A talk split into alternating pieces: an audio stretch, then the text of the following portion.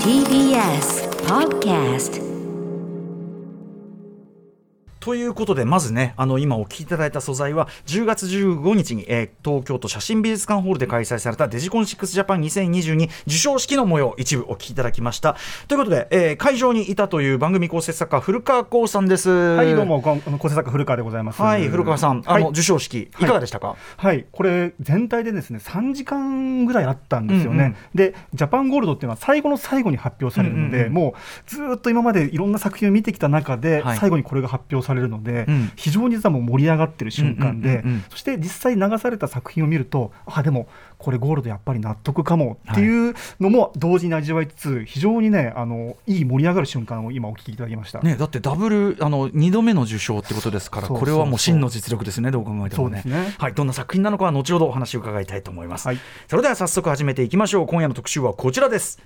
TBS 主催の短編映像アワード。デジコン6ジャパンが今年もやっぱり面白かった。まだ見てない人に見どころをギュギュッと教えます。特集11月16日水曜日時刻は午後8時を過ぎました。TBS ラジオ第6スタジオからお送りしているアフターシックスジャンクション略してアトロク。パーソナリティは私ラップグループライムスターの歌丸でございます。えいつもだったら水曜パートナー日比真岡さんとともにお送りしているんですがえ日比さん、えーコロナウイルスか、えっと陽性が判明いたしまして、えー本日は欠席でございます。早く戻ってきてねというね、えー私がしたあ、まあ、ごゆっくり。もちろんお大事なんだけどね、まあ、私気持ち的には早く戻ってきてほしい、えー私が一人で進めていきます。ねここでぐじぐじしてる場合じゃない、えーさてここからは聞けば世界の見え方がちょっと変わるといいなな特集コーナービヨンドザカルチャーです。今夜は昨年もお送りしたデジコン6ジャパンの特集です。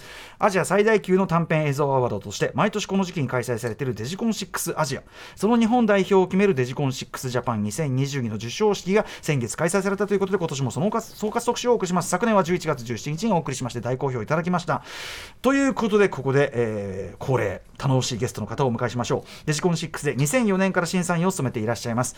年度アニメ「ニャッキ」の作者で東京芸大アニメーション専攻教授の伊藤雄一さんです。伊藤さんこんばんは。こんばんは、はい。よろしくお願いします。いつもありがとうございます。いらっしゃいませ。いええまたお声かかって嬉しいはい。です。ちょっとすみません今日日比ちゃんがねちょっとお休みなんで。寂しいです。うん寂しいよねやっぱね、はい。デジコン6特集で日比ちゃんがいないなんてってことですよね。男ばっかりです。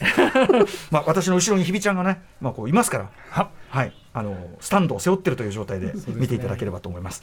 えー改めて伊藤雄一さんのご紹介を私からさせていただきます。えー伊藤雄一さん、アニメーションディレクターでいらっしゃいます。えー東京芸術大学大学院映像研究科アニメーション専攻教授。代表作は NHK 教育テレビのニャッキ、えー横浜を舞台にした短編ハーバーテイルなどございました。ハーバーテイルのね展覧会やったり、本も改めて出たりとか。はい、ねねご紹介いただいてありがとうございました。すごい作品でございました。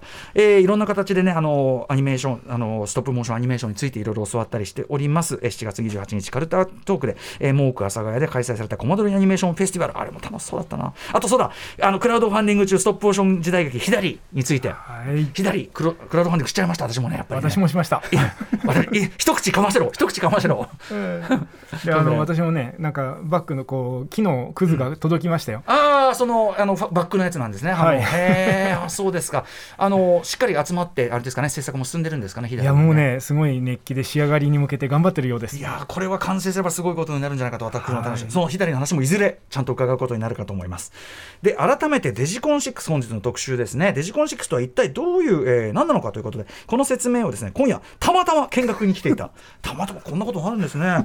デジコン6事務局の大山博康さんにお話を伺いたいと思います。大山さんよろしくお願いします。はい、よろしくお願いします。初めましてです。よろしくお願いします。見学じゃなくてですね、うん。仕事で取仕材に来事て。そうですよね、そんなふらふら歩いてないですもんね、そんなね、はいよろしくおかしいと思いました。はい、はいということで、デジコン6、どういう大会なんでしょうか？はい、改めてになりますけれども、えーデジコンはですね、アジア各地から優れたコンテンツクリエイターの皆さんに、えーまあ、光を当てたいということで、TBS ホールディングスが2000年から、えーやっております、はい。えー映像フェスティバルですね、うん。でアジア各地域で予選大会が、えー開催されまして、そこで選ばれたクリエイターたちえー優秀作品が最終的に、T えーデジコン6アジアのステージで競うことになるとい。うわけですね。はい。うん。はい、えー募集する作品はアニメ、実写、えー内容は問いません,、うん。どんな映像作品でもいいということですね。で、15分以内に、えーこの制限だけ守ってねっていうことですね。で、プロでもアマでも構いません。どんな資格でも構いません。ということで、えー2015年からはですね18歳以下の人たちを対象にしたえーユース部門というのも、うん作りました、はい。えー小学生えーよりもっと学校に入る前のあの幼児というかですねそういう方も応募されていて、今もう映像をねあのもう自分で撮ってっていうのがもいう本当にもう育つ過程で自然にやるわけですスもんね。マホでバリバリ TikTok ですからね。はい、で編集してねおもう普通に落とすけどやってるんですもんねもうね。はい、うん。もう素晴らしいですね、はい。だから、ま世代。うん。このユース部門がね面白いです、いろいろバラエティーもあるし、はい。僕らが驚か驚いちゃうようなですね、あの発想のあのコンテンツもあって、はい。本当審査も楽しみですね。うんはい。で今年のデジコン6ジャパン、えーですけれども、はい。えーこの、えーユース部門への応募作品がですねなんと101点も集まりました、えー一般の部ではすご357い。作品がエントリーがありましたとはい。いうことですね、うんうん。えーユース部門の応募数は過去最高でありました。あえーやっぱり若い人たちに少しずつこううんうん。認知が、あの広まってるのかなと思ってはい。喜んでいます。すごくあのなんていうか応募しやすいこうねあの基準ですもんね。はい、ねあの何でもいいよっていうあたうんうんりですよね。はい。で審査員もですねもう本当に多彩な方々が集まりまして、うん今日ねあのゲストでお見えになっている伊藤さんはいもその審査員なんですけれども、他に野村達一さんとかですね、えー今年は映像関係で、うん。えー映画ですね。映画関係の巨匠3人、はい。えーなんと犬堂一心監督、うん。えー樋口真嗣監督。土房の白コンビですねこれは。あのもうそううん。ちちょっとあすああれ TBS のはい。ね。この二人でしょ？だってのぼの白ね。あーなるほど。そうですよ。はいはい。樋口真嗣さん。すいません。変な変な変な情報を加えまして。えー私にあんまり突っ込まない私にあんまり突っ込まないでくださいね、えーそれとあと本広和之さん、はいうん。えーこのお三方が堂々たるメンバーでしたね、うん。はい。審査を務めていただきました、こうして選ばれた日本からあーで選ばれた上位の作品が今度アジア大会ということで、今度の土曜日なんですけれども、アジアの大会が控えております、うん。まあ、アジアの頂点が決まるとうん。いうことになります、はい。えーちなみにですけれども去年のグラン、えージャパンですね。ジャパンを制した、えー矢野穂波監督、骨神とうすごい作品だったこれ。はい、はい。えーこれが、まあ、アジアでもグランプリを取った作品になりね日ましたね。本から優勝してそのままアジアでトップ取ったんですもんね。そうなんですよ、うん。でえしかもこのご縁なのかはい。知りませんけれども、この番組でもちょっと取っかかりがありましてですね、この辺は私よりも、はい。えー古川さんの詳しいのか。はい。あのそうですね。なんか不思議な感じがしますね。日比まあ日比さんがね、はい。あの音声ガイドを作ったりとかね。そうですね。9月28日にこの,、あの骨紙のオリジナル音声ガイドっていうのを放送しましたけどもこれもそもそもでもデジコンを番組で紹介して、うん。うん。矢野穂波監督にもその時、うん。あのインタビューで出演していただいて、うん。そこからご縁が始まったということで我々の番組としてもやっぱデジコン6っていうのは結構やっぱりゆかりのあること、あの催しになってますね。ありがとうございます。すごい作品なんで知れてよかったです。もう、もう一目瞭然の凄さでしたしね。はい、はい。ありがとうございます。そしてさらに皆さんご存知といえば、皆さんご存知とうん、これね実はもう他局の番組あんまり本当は言いたくないんですけどでもしょうがない。それはいい子なしにしましょうよ。ねそうなんですよ。といえ？ええ日本、うん。あ違うんだな、えーこれはですね他局といってもテレビ局でありましてですね、えーぷいぷいモルカうん。というのが、えーこれ作ったのがはい。美里智樹さんなんですけれども、美里智樹さんはもうデジコンのある意味常連の受賞者でありました。はい。えーマイ・リトル・ゴートっていう作品では、うん。2018年に審査員これアジアの審査員特別賞なんかも、えー取っておりましてですね、えーずっとデジコンに出し続けてきて、うんうん。どんどん才能を伸ばしたあの映像作家とはい。いうことになります。美里さん今やねぷいぷいは本当に世界でも人気あるわけですから。いやもうそうなんですよ。台湾とか大変な人気ですね。うんはい。なので、まあ、だからその、まあ、本当にそのアジア大会全体のレベルが高くて世界的に注目される作家になっていく中でえ日本大会制して世界に行くということは世界に出てく新たな才能を我々がいち早くこう、まあ、なんていうかな見ることができるとか知ることができる。そしてなんなら育ててるというかね。そういう大会でもあるということですもんね。ということで伊藤さんに伺いますが、はい。えー実制作のこのアニメーション会いろんなスタイルのアニメーションあると思いますがやっぱデジコン6どんなワードと言えるんでしょうか？そうですね、あのー毎回その審査員たちがですね、あのーベテランなのに制御できないっていう。毎回がその驚かされるっていうその連続なんですよね。あこれ言葉にすると平たいんですけれども、あのーみんな非常に厳しいです見る目が。うんうんうんうんでもそれを驚かせてくれるっていう意味ではそね。の成長が毎年毎年アップデートがすごいんですね。でこれがジャパンからアジアにつながってるっていうのがなんだろうすごく世界に広がるつながる、うんうん。で今までのアメリカヨーロッパではないうんうん。僕たちが住んでるアジアっていうのを実感するのは、アジアの常連たちの成長を見ててもですね、はいすごいライバルたちがうん。毎年こう、うん順位を変えながらなんかいい作品として出てくるんですよね。はいはいあのライバルでもあり仲間でもあり、えーそういうようなことを共感できながら成長できる、そういう場です。はい、そしてあのやっぱりこういう出す場っていうかその作家たちにとっては発表の場っていうのも貴重なんですよねきっと。そうなんですよ。なんで、あのー今ですね、まあ、今まで日本で大きいコンペティションとされてきた広島国際アニメーションフェスティバルとか、はいつい最近では文化庁メディア芸術祭、うん。これはね、あのーアートとかはい。いろいろな部門があったのが、うん。全部終了しました。ちょっ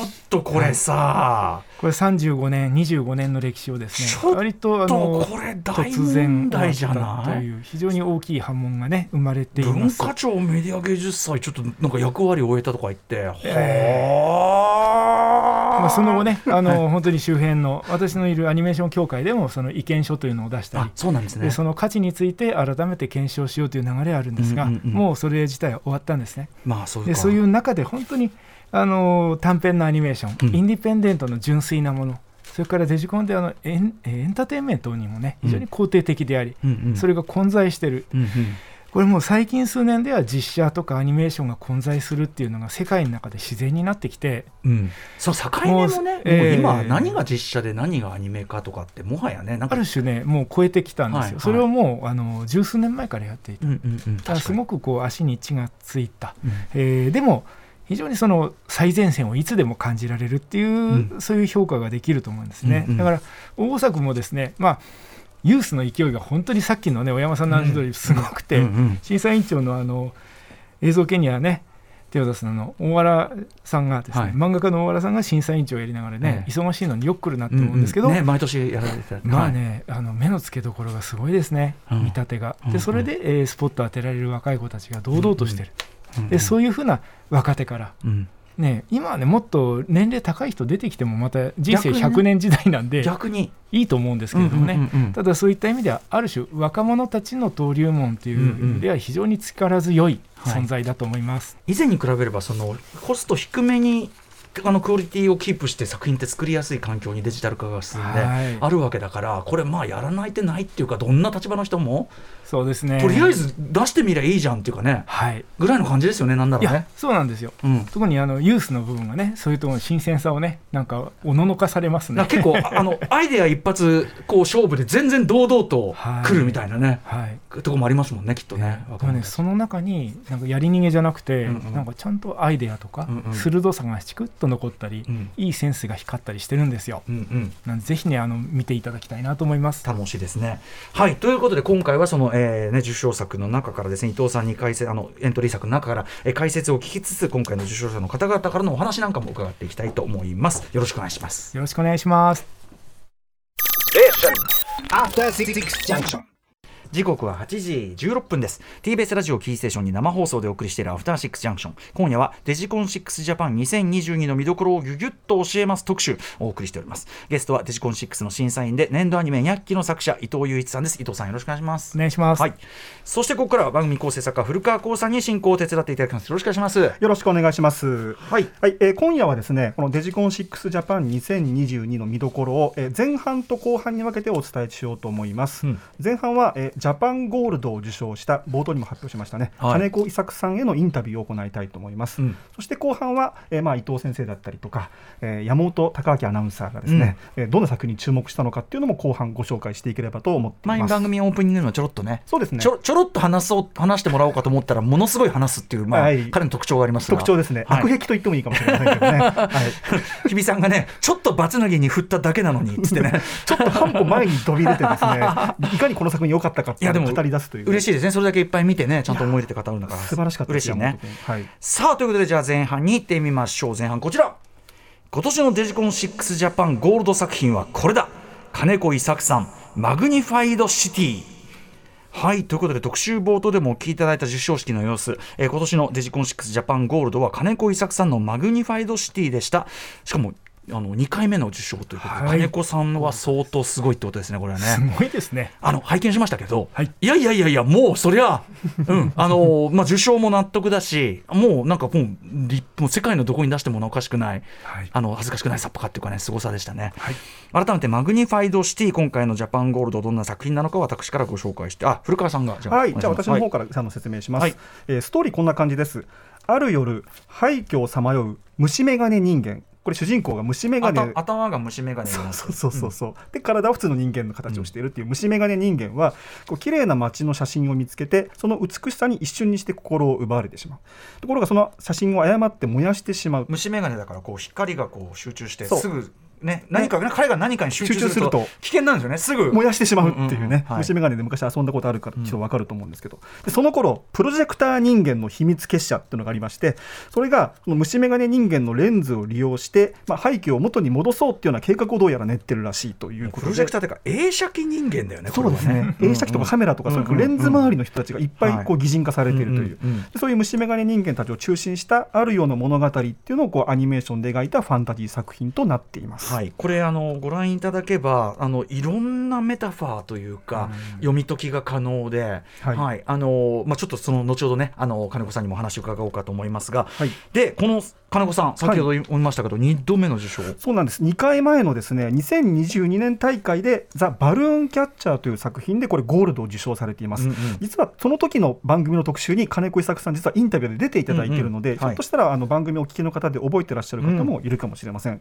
そしてちなみに金子監督はですね2019年の大会でも「ロコモーター」という作品を出品なさっていて、うん。その時にはジャパンネクストジェネレーション賞ジェネレーションジェネレーション賞というのを受賞されているので、はい。とにかく出したら何かしらの結果を残されているという金子さんなんですね。うんうん。はい、でザルあのバルーンキャッチャーの方は今度は、えー風船の顔を持った人間がいて、うん。さらに斧が、えー顔になっている人間だったりするのにやっぱり何か道具が擬人化された、うんうん。えー人たちというのが主人公であったりして、はい。この「ロコモーター」っていうその前の作品もやっぱり頭というか体の方が機関車になってたりするあーするということで、まあ、明らかにもう統一された作風、うんうんえー作家性をお持ちの方。金子ユニバースがあるわけですね。そういうことですね。うん。はい。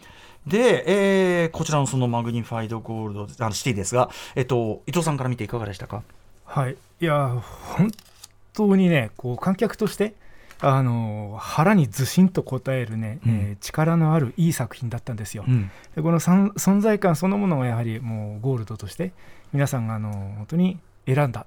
これは納得だったんですね。うん。で、まあ、僕らその複数の審査に関わっていて、はい。あの毎回毎回その審査前のにこだわっちゃいけないんですが、うん。一作目のその突出したあの登場感っていうんですかロコモーターで本当にその機関車人間が砂漠の中の池をズブズブ潜りながら渡ってってそれだけのうんまさにあの映像のね、うん。えー一番最初の映画があの機関車が駅にやってくる、リメール兄弟の、はい。でそれだけで人間が逃げ出したぐらいな、うん。その映像体験。そこからまた、え2作目3作目ときて全てが映像を作るね歴史上全て関わってきたへの人への何かこうそういう人たちに捧げられているっていう感覚があ映像るんですよ。史映画史へのオマージュというかその重ね合わせというかになってるんだ、それのねまたディテールの重ねが素晴らしい。そうかその大河ドラマとして今回のを知るはい。とさらに、それでこの話かと結構ズーンとくるななんかさらに。そうですね。だからこうある種ねこうブラッドベリーみたいなねああいう格の小説を読んでるような感覚にもなれば、はい。そのなんかゴシックマヌファクトラみたいな、うんうん。その独自の世界観の厚みの作り方とか、そのうんうん。やはり総合力がはい。非常に、あの優れていたという、はい。そういう作品でした。だし映像史全体を見据えたようなその先にこう作り手として僕はやっぱりそのその先に作り手としてどうすこの荒野をどう進むっていううんうん。覚悟を感じる作品でもあって、ああいいですね。やはり、あの主人公自身にね金子君をこう重ねて見るっていう方も多かったです。はい。ねえあとタッチがねこれあれはなどうやってこうなんかこうアニメーションですけど、ええ。もうコマごとにこう多分その筆が塗り込められたタッチがこう変化していくのかな。あれはね、まあ、なんか。一作目から本当に変わらない、うん。あのまあ、僕突を超えたね、はい、彼もともと絵を描く美大の方じゃないので、ええああ。それでもう自己流好きな絵で、えーそのペンドローイングとんそのウォーターカラーでのそのペイントっていう小さい紙に何千枚も描くんですよ。ええ。もう常軌を逸した枚数書きますね。技術的に言ってもちょっと。アナログを信じているし、うん。愛しているし、うん。で今回のは映像紙っていうことであのダイレクトペイントフィルムに直接書いたり、はいはい。シネカリグラフィーって言ってね、うんうんうんうん。黒いフィルムを引っかいて光を透過したり、はい。あとは最後の方でフィルムを燃やしていくフィルムそのままわーっと燃える、はい。はいそういう実験映画でもねよく用いられた、そういう方法もいくつもいくつもねこうその意味を重ねながら用いてるんですね。か。その実験的手法がそのテーマ的にも一致するというかね。す,、はい。すごいですね。ちょっとね聞く段にねこれね。はい。ということでこの作品について。はい、えー、とフェスティバルディレクター、まあ、デジコンのこう裏で全部仕切ってらっしゃる山田亜紀さんという方からもですね、うん。マグニファイドシティについてコメントをいただいてます。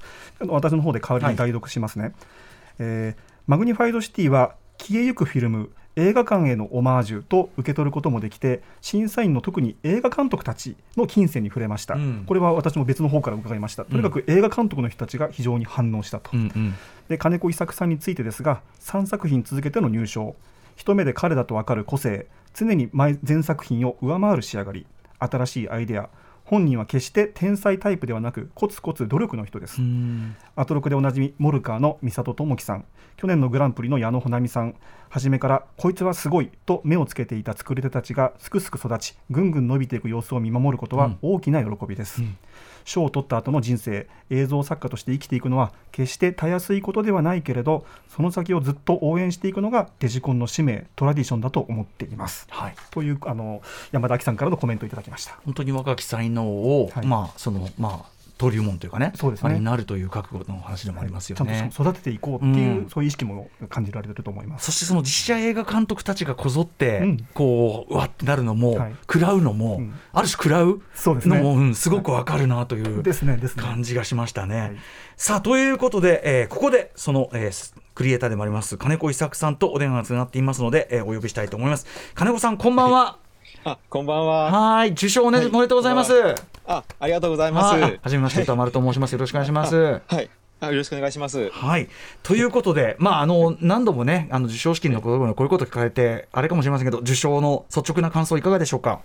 あのとても嬉しいです。うん、あのやっぱり1ヶ月経ってますけども、まだあのやっぱり嬉しいっていう気持ちがすごくあって、うんまあ制作においてこう支えてくださった方もいろんな面で支えてくれた人がいると思うんですけども、まあはいその皆さんにあの感謝しております。うんあの今後もあのえっと皆さんの、えーご期待に添えるように頑張っていきたいなと思ってます。はい、はい。あの 先ほども伊藤先生からお話ありましたが、マグニファイドシティ、とてもこう、まあ、素人目に見ても、もう一コマ一コマ、めちゃくちゃこう、なんていうかな、もう情念が入った絵というか、はいめちゃくちゃ手間と時間が、と、なんていうかな、力が、力が入った、エネエナジーが入った作品なのは伝わってくるんですが、これどう、まあ、具体的にどういうふうに作ってた作品なんでしょうか？そうですね。あの、さっき説明があったように、その、まあ、紙に一枚一枚、こう、あの、絵を描いていくっていう方法で作っていますね。はい。えーで、まあ、背景との素材と、えーキャラクターの素材と、あと、まあ、光の素材とかっていう、まあ、なんいくつかの素材を、まあ、コンピューターでこう、組み合わせることで、まあ、一つのこう、画面を作っていくっていう方法をとってます。はい。で、先ほどちょっとお話がありましたけども、まあ、今回ちょっと初めてその、まあ、実写素材っていうことで、実際にそうんうん。のフィルムを燃やして、まあ、様子をこう撮影して合成したりとか、うんうん。えーまあ、シネカリグラフっていうその、あの、まあ、フィルム、まあ、35ミリフィルうんうん。ムの、なんか現像したやつに、こう、あの、鉄筆で書いて、はい。直接削ってというか、はいは削ってっていう方法を使ったりとか、あの僕の中でもこういろんなあの手法を試した作品です。うん、そしてその、もちろんそのサイレントな作品というかねセリフがない作品ですからいろんな読み方はできますが例えばその先ほどから我々が話しているこの映画史、はい。映像史その行く末現状から行く末 その先の荒野の先に何があるかじゃないですけど、うんなんか新たな映像作家としてその映像史全体を見据えるなんてこの読みっていうかいろんな読みされると思うんですが、はい。はい。こういうなんていうかな読みができる作品を作られたっていうのは、はい一頭なんですかねやっぱりもともとの。えーっと、そうですね。なんかいつも僕キャラクターから発想して作品を作っていて、うんうんうん何かその全体でこういうメッセージとかっていうのはめないんですけれども、ただ今回これコロナの時に作ってるんで、ひょっとしたらその自分が将来どうなっちゃうのかみたいな気持ちがい無意識のうちにこう反映されたのかなっていうのを、まあ皆さんからそのお話聞いて、うんあの逆に僕が、あ、ひょっとしてこれはそういう自分を見る作品だったのかなってこう感じさせられましたね。うんうんうん。はい。なるほど。あそうなんですね。はい。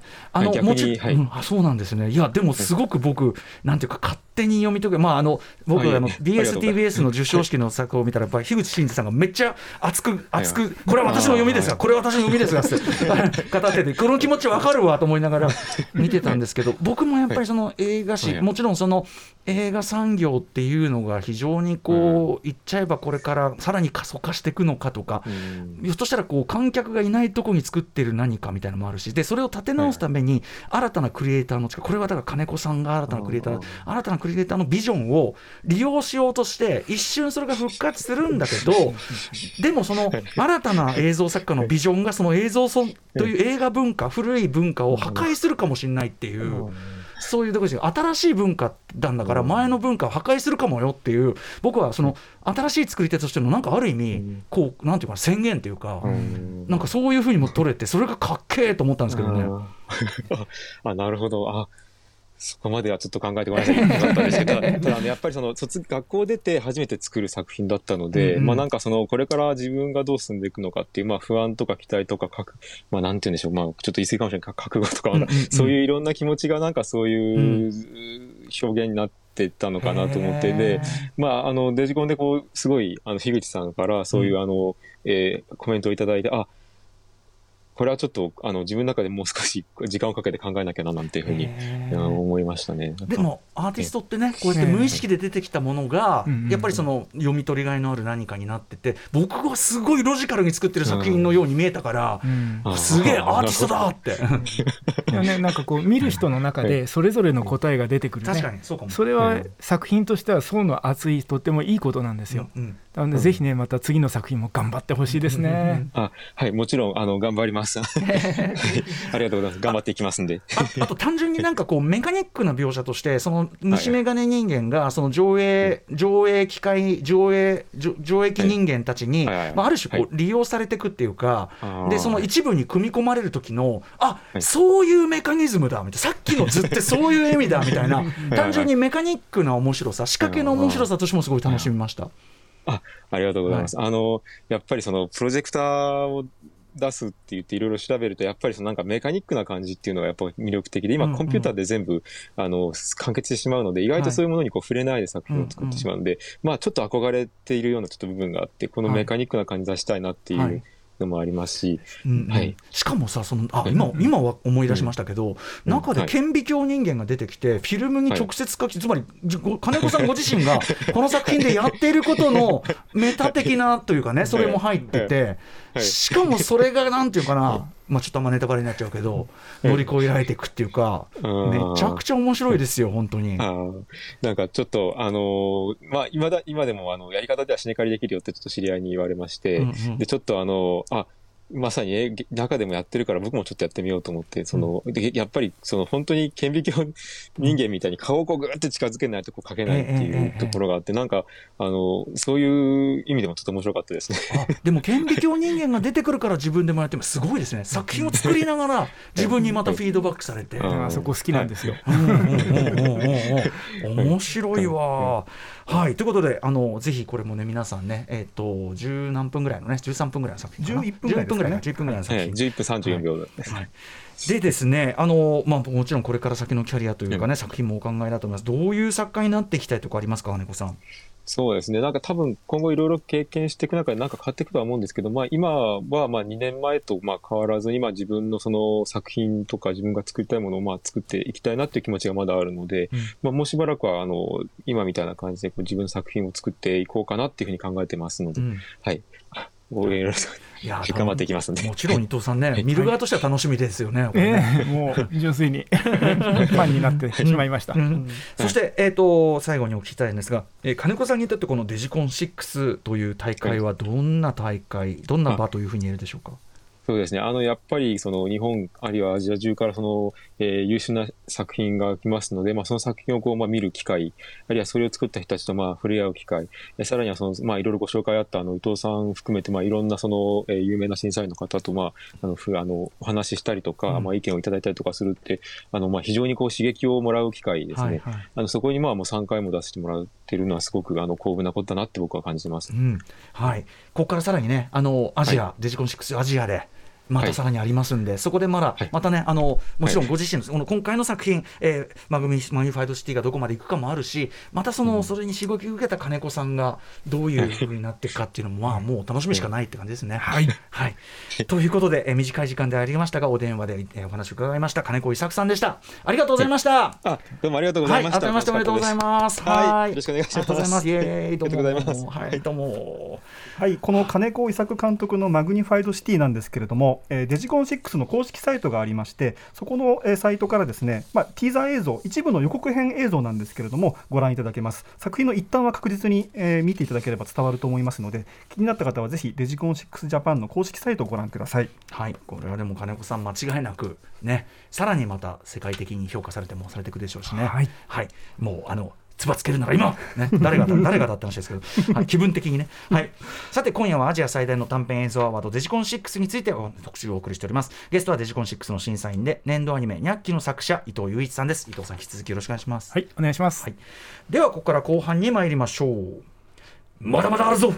今年のデジコン6おすすめ作品ね、まだまだ出るぞってね、三崎の兄弟長で言いましたけども、えーここから時間の許す限り、審査員の伊藤雄一さんや司会を担当した山本隆明アナウンサー、そして日比真央子アナウンサーのおすすめ作品も紹介していきます。まずはぜひ、じゃあ伊藤さんから伺いたいと思います。えーアニメ作品の中からおすすめおすすめ作品、ぜひ伊藤さんピックアップいただければと思います。はい。あその前にそうだ、えええっと今年のアニメーション作品、デジコンシックス出品されたアニメーション作品の傾向ってありました？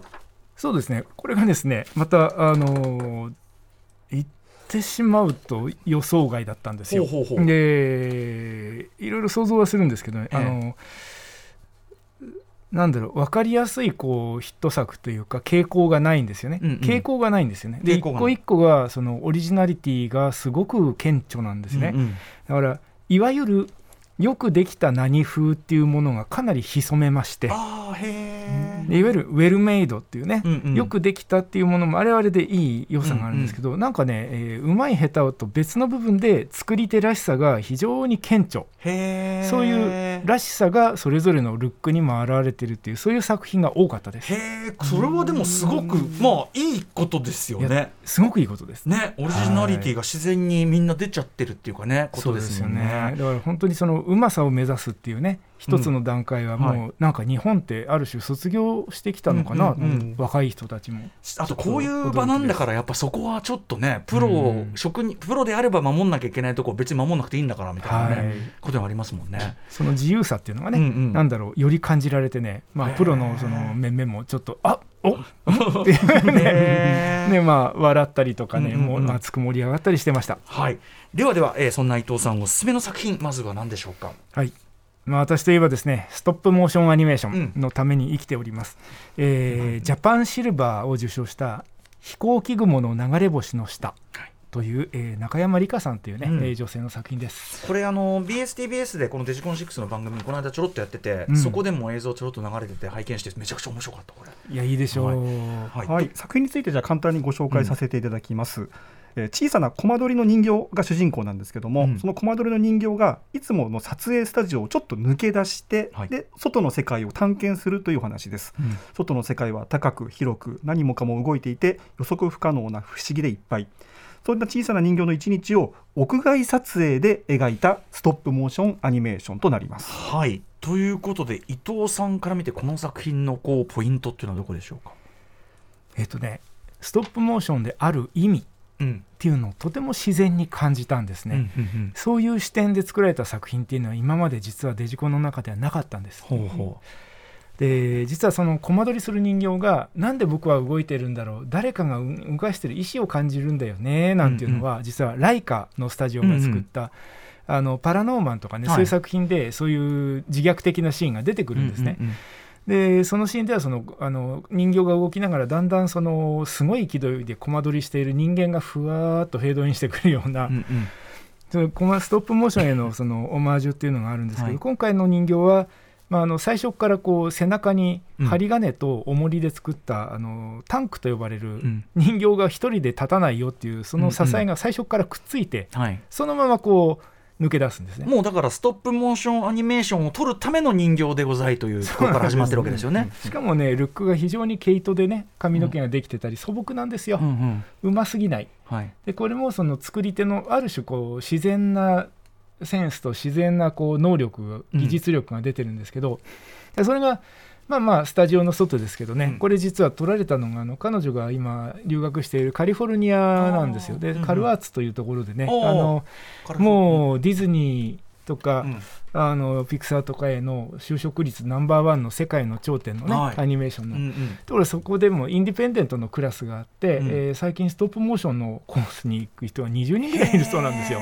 すびっ。くりです。うんうん。でまあ彼女はね日本からその勇気を持って行ったんですけどこれ基本的に一人で撮影していて、うんうん。その学校の外のある、まあ、自分でロケハンした場所、えー壁だったり芝生だったり木の陰だったりそういうところを丁寧にロケハンして彼女自身の感覚をね、うん。彼女自身の分身である人形がはい。あのーその繊細なコマ撮りによってなんか地球に流れる時間っていうものを自然に見る人が実感していくっていうような描写がですね本当にあの丁寧にうん。素朴だけどあの決して荒くない。っていうところであとね視点がすごいですね。あのーそういう針金をつけてるだけじゃなくて、あの木の影がふわーっとこう、ん。その人形によ迫ってきてそれから逃げるとか、あ。で雨のシーンがあって雨の後にその乾くための日差しがふわーっと明るくなってくる、うんうん。でその壁でもたれかかってるシーンとか、うんうん。あと月がですね、うん。夜になるとその蛍のようにふわふわふわっと動く、うん。それを手のひらで捕まえようとするとか、うんうん。本当に大自然と戯れる、うんうんえーそれを小さい人形をね分身としてやってくれててこういううんうん。表現のはい。優しいハートの作品っていうのは本当に初めての体験ですね。僕も拝見してあの先ほど伊藤さんがおっしゃったまさにそのストップモーションアニメーションならではの必然っていうか、うん。あの要はストップモーションによって一個一コマ一コマ取ってで一個一個はその止まってるっていうか一個一個は別個のコマをつなげることで一定のその架空のこのストップモーションアニメーションの中にしかない時間を作り上げる作品じゃないですか。はい。に対してこの作品だと外側には、うん。その作品の外側には自然我々が生きてる自然界の時間の流れがあって、うん。そのなんていうかなその境目っていうかをこんな風に見せる作品ってなかったから、うん。そのいかにまずまず一つはストップモーションアニメのなんその中にしかない時間っていうのがいかに特別なものかっていうことと、そのでもその外側には現実の世界があってっていうなんていうのかな。ストップモーションアニメを見る時のあのワクワク感とか不思議なもう見るだけで不思議になる気持ちがもうこのパッケージ自体で示されてて、うわ超アイデアっていうか、頭いいって思って。ええ。うん、あの外に出すだけでしかもそれがある程度あの、ね、成り立ってんだから、超頭いいんですけどこの人と思って。そう思いますね。非常にクレバーなんですけれども、うん。でもクレバーなのにすごくやっぱり素朴な部分を忘れてないんですよ、これはこの彼女の特性で、うん。今そのストップモーションである理由とか、はい。ストップモーションを動かしてる人間がとかストップモーションのセット丸ごと映すっていう作品でうんうんうん結構出てきてます。ライカのエンディングとか必ずそれ見せますもんね。うんええでそれをその若い学生たちスチューデントアカデミーのノミネート作品とかにはそういうのがあってそれ大体はその世の中への皮肉なんですね。あーなるほど。でそれがやっぱりその誰かに動かされてるよとかそういうあの思想の構造は見えるんですけれどはいはい。もこれはそれに対して本当にその作り手のハートがこのうんうん。あの優しい。うん。だこういう作品にデジコンで出会えたっていうのはうん非常に嬉しい。だってストップモーションアニメーション作ってさ作り物の何が悪いんじゃいってことですもんねそんなの ね。こっちからすればさ。それをどう捉えるかっていうね、うんうんうん。逆に作り手を僕らはそこから見るわけですよ。うんうんうんなるほど。えー日本でもプックラポッタのね、えーあの旅とか八代武さんというねゴンを作った、うんうん。えーあとその左の、うんうん。えー人形をデザインした作家さんが、えー自分の生活の中で、えーたった一人でコマ撮りをした、うんうん。えーそういうような同じテーマの作品もあるんですね。うんうんうんただ作り手によってこういう同じようなモチーフっていうのがいかにこう大きく変わっていくか。まだまだまだまだストップモーションねそういう広いステージが待っているなっていうそういう可能性も感じさせてくれてねすごく嬉しかったんです。ジャパンシルバー取りました、えー飛行機雲の流れ星の下、えー中山理香さんの作品でした。はい、こちらの作品もですねデジコン6の公式サイトからこれも一部の予告編映像になってしまうんですけれども、えー一部の映像がご覧いただけますのでこれもぜひ見てみてください。はい。えっと、もうもう一つちょっとサクッといきましょうか、あはい。はい、伊藤さん。じゃあね、はい、もう一つ言うとジャパンファンワークス賞を受賞しましたよもやま短編集えー片山風花さんの作品でこれはねペンでドローイングした作品に、うんはいえーデジタルでこう2色か3色で、えー着色をした。なんかねデザイン的なアニメーションなんおしゃですけど、れな可愛らしいそうなんデですよ。なんザインの。かすごくねデザインとコミック、うん。イラストがあのまた独特なユーモアで動いていて、うん。はい。なんかねちょっと例え古いんですけどあ吉武慎介さんのイラストがちょっと女の子チックにおしゃれになって動き出したようななんかねその不思議さと雰囲気が何ともたまらん。確かに。でそこに描かれるユーモアと、うんうん。えー不条理、うん。えーもういっぱいこの人の作品見てみたいな、うんうん。そういうねこれからもっと見たくなる作家さんでした。よもやま短編集ってこれ要はショートショートが連なってくんだけど、はい。なんか奇想すごい奇想にあふれたショート しかも短いものはめっちゃ短くて、はい。そのめめっちゃ短い切れ味がまた笑いを生んだりとかそうですね。ね。なんかセンスセンスね。そうなんですよ、うん。イラストを眺めているような楽しさと、はい。まあ、アニメーションが混在しています。これは好きな人もう見れば一発で好きな人多いんじゃないかな。さすがねファンワークス賞って感じですかね。はい。はいえー、といったあたりで続いていきましょうか、はい、では続いてはですね、えー今年初めてレジコン6に参加してもらった山本隆明アナウンサーからですね、うん。彼は特にユース部門が非常にやっぱ気に入ったということもあって、ユース部門の中で山本アナウンサーが気に入ったおすすめの作品というのをこれ事前に音声を収録してきましたので、はい。こちらの音声をお聞きください。じゃあ4分21秒の音声素材です。どうぞえーユース部門とは18歳以下を対象に若い才能に光を当てていく部門なんですがこのユース部門発想の自由さとかメッセージの実直さ鋭さっていうのを至るところで感じました。全てご覧いただきたいんですけども中でも私としてはジャパンユースゴールド香川県立全通寺第一高等学校死と食。この作品はインパクトありましたね。なんといっても劇中で出てくる食物薬。人が死んだら食べ物、食材になるという薬です。この発想ですよね。食糧危機で食物薬の投与というのが20年前に義務化された。同時に殺人事件も増え出したという設定なんですけど。まずはその薬の存在を学校の授業で黒板で説明するシーンがいい。先生の説明、あの、皆さんご存知のあの食物薬っていう、10代の若者すら飲んでいて日常的に認識されているものということを、この学校というロケーションだからこそできるコンパクトでインパクトのある見せ方、まずバーンとくる。そしてこの食物薬。人を殺すと食べ物になる。死体ではなく食べるもの。死んだ体ではなくて食材なんです。である種、世界のこう、食人族化が進んでいるんだけど、ただ大きな特徴としては、食材にしてから生き残るためにみんな食べるんだという世界。だからこそ、どこか相手の命が失われるというよりは、食べ物に変えるっていう感覚を持っちゃってる。食糧危機っていう時代背景の中で命をつなぐものをただ求めているんだっていう。そこには生き残るためだしとか、相手は、うん食べ物になるだけだしっていう。そんな中で増えている殺人事件。この状況どうですかと。とはいえ、しかしということです。だったら殺していいのと強く問いかけられてくる。そんな作品。この世界の状況ゆえに、こんな風に人を脅かす理由がいくつか挙げられるなら殺していいのっていう。いや、決して許されないよねっていう。そのメッセージが、あの、人が殺された直後の食物薬を飲んだ人が死ぬとこうなりますよという、あの光景のこう、パッと目に入った時の虚しさ、悲しさ、強いこう虚無感がそのメッセージを伝えてくるんです。服だけが残って人の肉体と引き換えに生まれたそこにある食べ物、ゴロッと転がってる食材があるんです。ただただ散乱している。あの状態。バーンとこう目に入ってきた瞬間に人を殺めるとは伝わってくる何か。ぜひご覧いただきたいと思います。それからジャパンユース大原賞山崎虹菜さんの女子高校生が焼きそば作るだけ。この作品も印象的でした。まず冒頭のつぶやきから、ん？何が始まるんだ？これっていう風に引き込まれる瞬間がある。最初からね、山崎さんかましてくるんですよ。あのつかみ、確認していただきたい。その後、軽快な BGM が流れ出して、テンポ感がとにかく素晴らしい、心地いいんです。あのね、やっぱり何といっても特徴は作り手の肩の力がいい感じに抜けたある種のボケに見ている側がどんどん突っ込みながらなんだか一緒に進んでいく感じこれがたまらないんですよまた面白いのが焼きそば作りっていう主軸を逆手にとってというかこれも焼きそば作りの工程の一つですからねと言わんばかりに1何々2何々3何々とテロップ表示でさも作り方の説明文のようにメッセージとか心情を随所に放り込んでくるんです。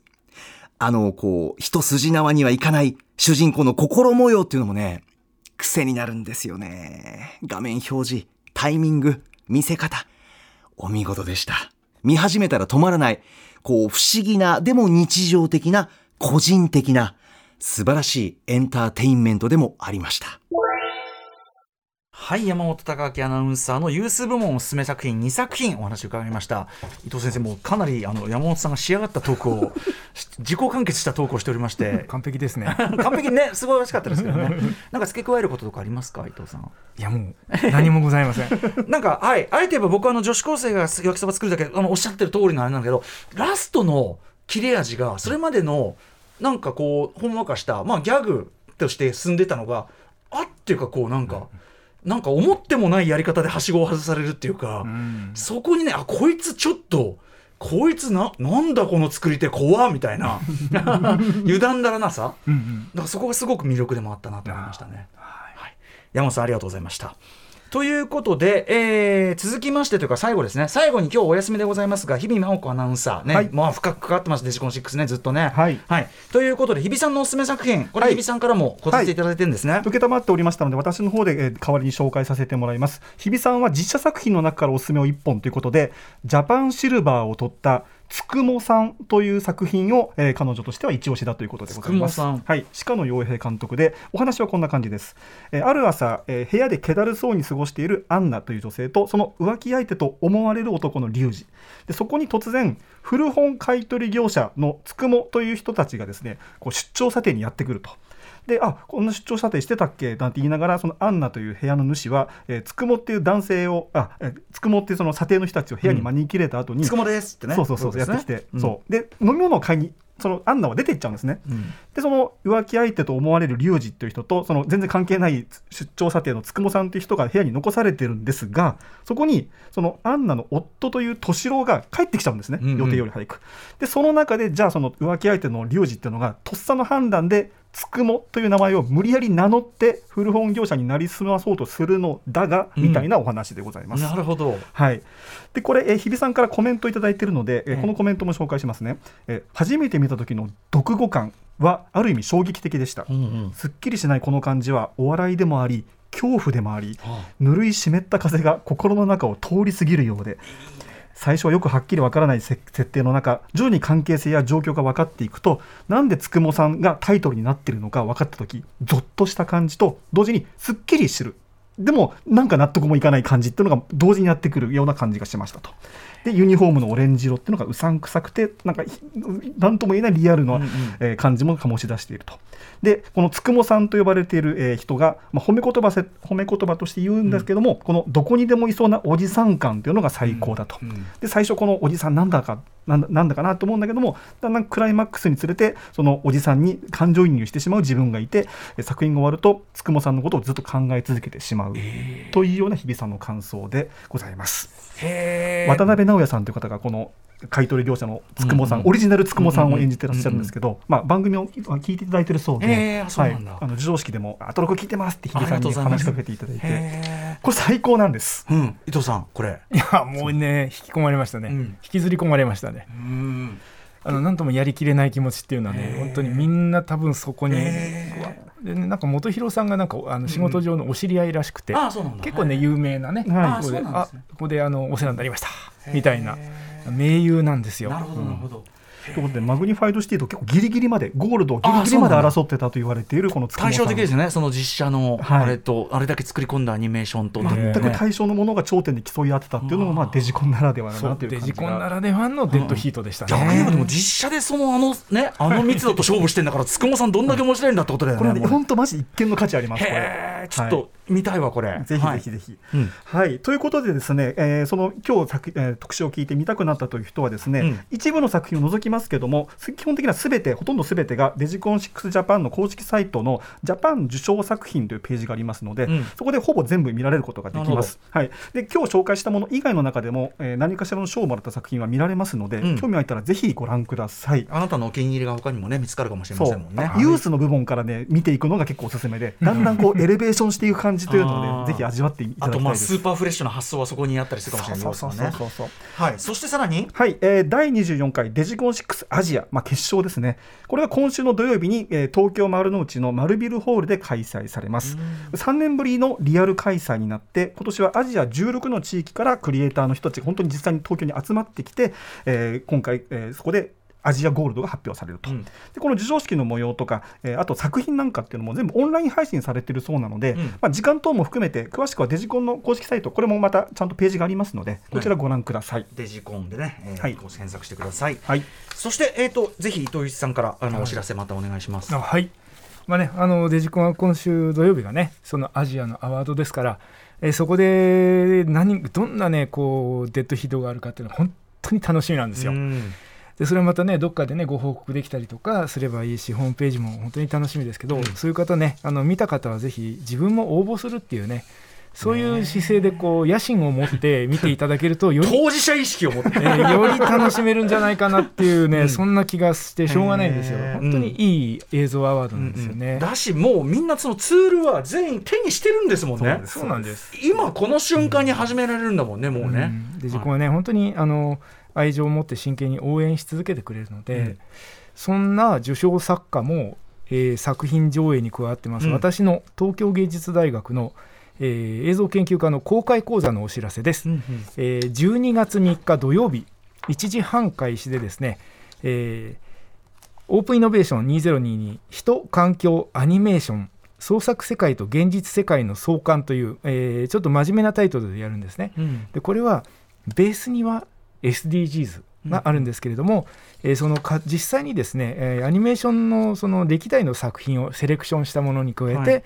えーゲストにあの佐佐真奈さんという COP26 にも出られた、えー活動のかん、えー環境の活動家の方、うん。えー近い世代なんですよ。そういう人たちと、えーそのアニメーション作品創作と実際の世界その2つの世界について、えーディスカッションしていきましょう。そういう講座です。うん。はいえーありがとうございます。これは、えっと、あれですね、横浜のあれですね、馬車道校舎ですよね。そうなんです東京ですねはい私も伺いましたぜひ来ていただければとああ、そうだ、違いました。はい、ということで、本日デジコン6ジャパン特集をお送りしました。伊藤祐一さん、ありがとうございあました。りがとうございました。After Six Junction.